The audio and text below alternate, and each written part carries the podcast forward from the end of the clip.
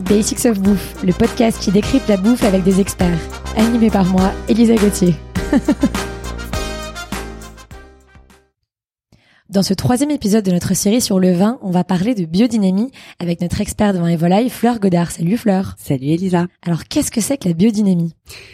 Alors, la biodynamie, ça a été euh, inventé, mise au point, euh, mise en mise lettres euh, par euh, Rudolf Steiner, qui a fait en 1928 une conférence aux agriculteurs et qui traitait principalement de l'intérêt de la polyculture c'est-à-dire euh, utiliser euh, les, fumiers des animaux pour engraisser les cultures, utiliser les résidus de ce qu'on a mangé issus des cultures pour euh, nourrir les animaux. Voilà, un principe de, complémentarité en fait. Maintenant, la biodynamie appliquée à la monoculture du vin, c'est quand même un truc un peu tiré par les cheveux. Et d'ailleurs, euh, Steiner, il avait dit à l'époque, euh, il voyait un peu le truc venir avec l'industrialisation, le progrès et tout. Il a dit, euh, si on continue là euh, comme ça, dans 80 ans, les animaux, ils vont manger des animaux morts et on aura des problèmes. Boum, la vache folle. Bon, euh, donc pour en revenir au vin, euh, c'est deux choses. Le, le calendrier lunaire, c'est-à-dire qu'on a euh, l'idée que euh, euh, la mécanique céleste détermine énormément de choses. Euh, quiconque est déjà allé euh, au bord de la mer, vraiment on peut voir de manière très concrète l'action de la lune sur euh, sur l'eau. Eh ben c'est pareil. Voilà, nous on est euh, 80% d'eau, comme le vin tient, et euh, et comme plein de légumes et comme plein de voilà. Donc on est sensible à la lune et donc à toutes les autres qu'on qu'on qu'on voit pas forcément, mais qui qui sont là, qui sont fortes. Et et donc il y a ces histoires de de jours, jours, feuilles, fleurs, racines, fruits. Euh, fleurs, euh, fleurs, fruits, ça goûte de ouf, c'est super. Racines, c'est pas terrible. C'est, ça peut goûter un peu austère, un peu terreux, un peu, euh, tu vois. Ben comme des gens en fait. Des fois, tu les vois, ils sont, ils sont à donf, ça va. Et d'autres fois, ben c'est, euh, t'es un peu, tu vois, t'es un peu crispé quoi. Bon, eh ben donc, euh, donc euh, regardez. Euh, ou ne regardez pas, ça dépend, hein, mais euh, des fois, il vaut mieux pas savoir. Euh, mais euh, si, si, en tout cas vous trouvez qu'un vin goûte très mal, peut-être regardez le calendrier lunaire et, euh, et, euh, et si ça se trouve en fait c'était un jour de nœud lunaire qui est vraiment le, la pire option au monde. Ensuite il y a lune montante, lune descendante. Donc ça c'est pour toutes les actions qui consistent à mettre des choses dans d'autres. Et euh, vraiment c'est intéressant de, de, de garder ça. Après, enfin de garder ça à l'esprit pour des manipulations de cave ou quand on souhaite que le, le vin reste dans un contenant, c'est bien de le faire en lune descendante. Euh, après, il y a d'autres critères qui sont plus proches de nous, qui peuvent être, euh, bah, par exemple, la météo, hein, pour commencer par ça. Euh, et à mon avis, c'est intéressant de, de, de, de, de prioriser en fait quand même en fonction de euh, la faisabilité et du côté, enfin, pr- pratique, quoi.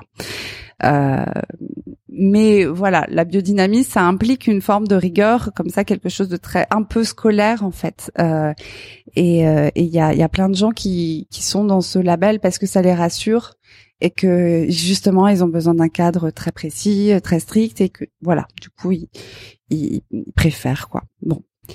Euh, ensuite, il y a les préparations. Donc ça, c'est vraiment il y a, y a beaucoup de gens qui pensent que c'est euh, des recettes de sorcières, enfin qu'il y a un côté un peu ésotérique, un peu euh, un peu chelou là dans ces gens qui qui font des, des cérémonies euh, en mettant de la, de la bouse de vache dans des cornes qu'ils enterrent euh, à un mètre sous terre pendant six mois.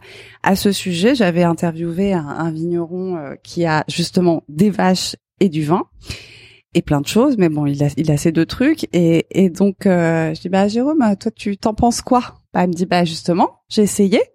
Alors, alors pourquoi? On avait fait un quiz. Alors pourquoi le, pourquoi la corne de, de comme contenant? C'est vrai que c'est bizarre ça. Et puis c'est vraiment on cherche quoi, comme les les les colliers en dents de requin en fait à un moment donné.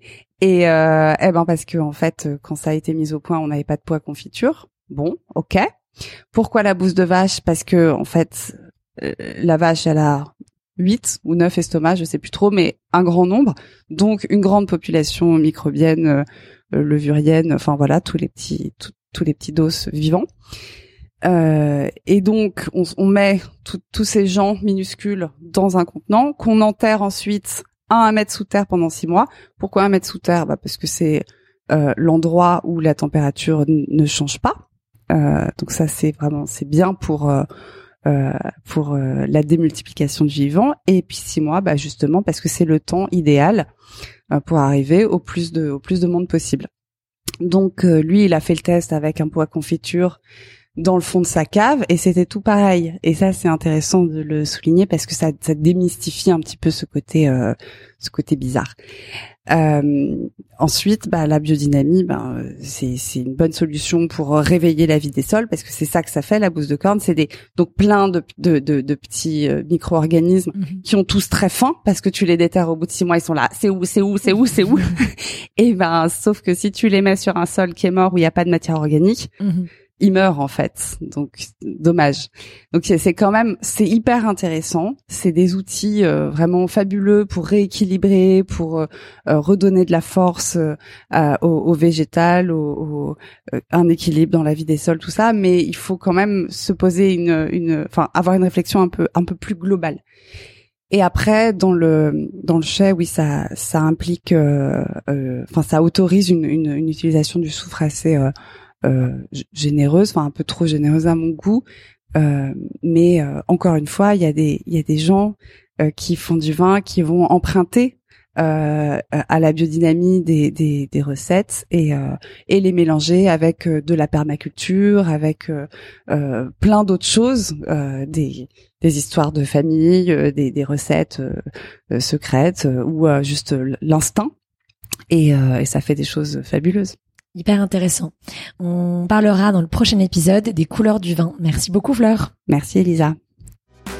Merci à tous d'avoir écouté cet épisode. J'espère qu'il vous a plu.